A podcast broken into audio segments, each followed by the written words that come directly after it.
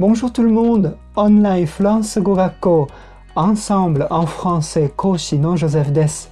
J'espère que vous allez bien! 今日もとても役に立つフランス語の表現をご紹介したいと思います。今日はちょっといいレストランへ行くので、ちょっとおしゃれしてみました。ねえ、私のシャツ素敵でしょ？さて、この素敵なですが、フランス語で何と言うでしょうか？ある動物と同じ単語を使いますが、何でしょうね？chouette chouette chouette chouette そうですね。フクロウです。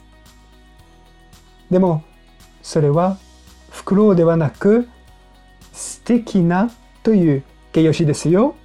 面白いですよね。Elle est chouette, ma chemise, non? 私のシャツ素敵でしょ？ぜひ使ってみてくださいね。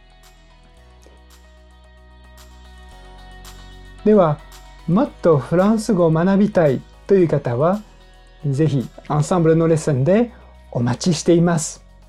Je vous dis à très bientôt. Au revoir.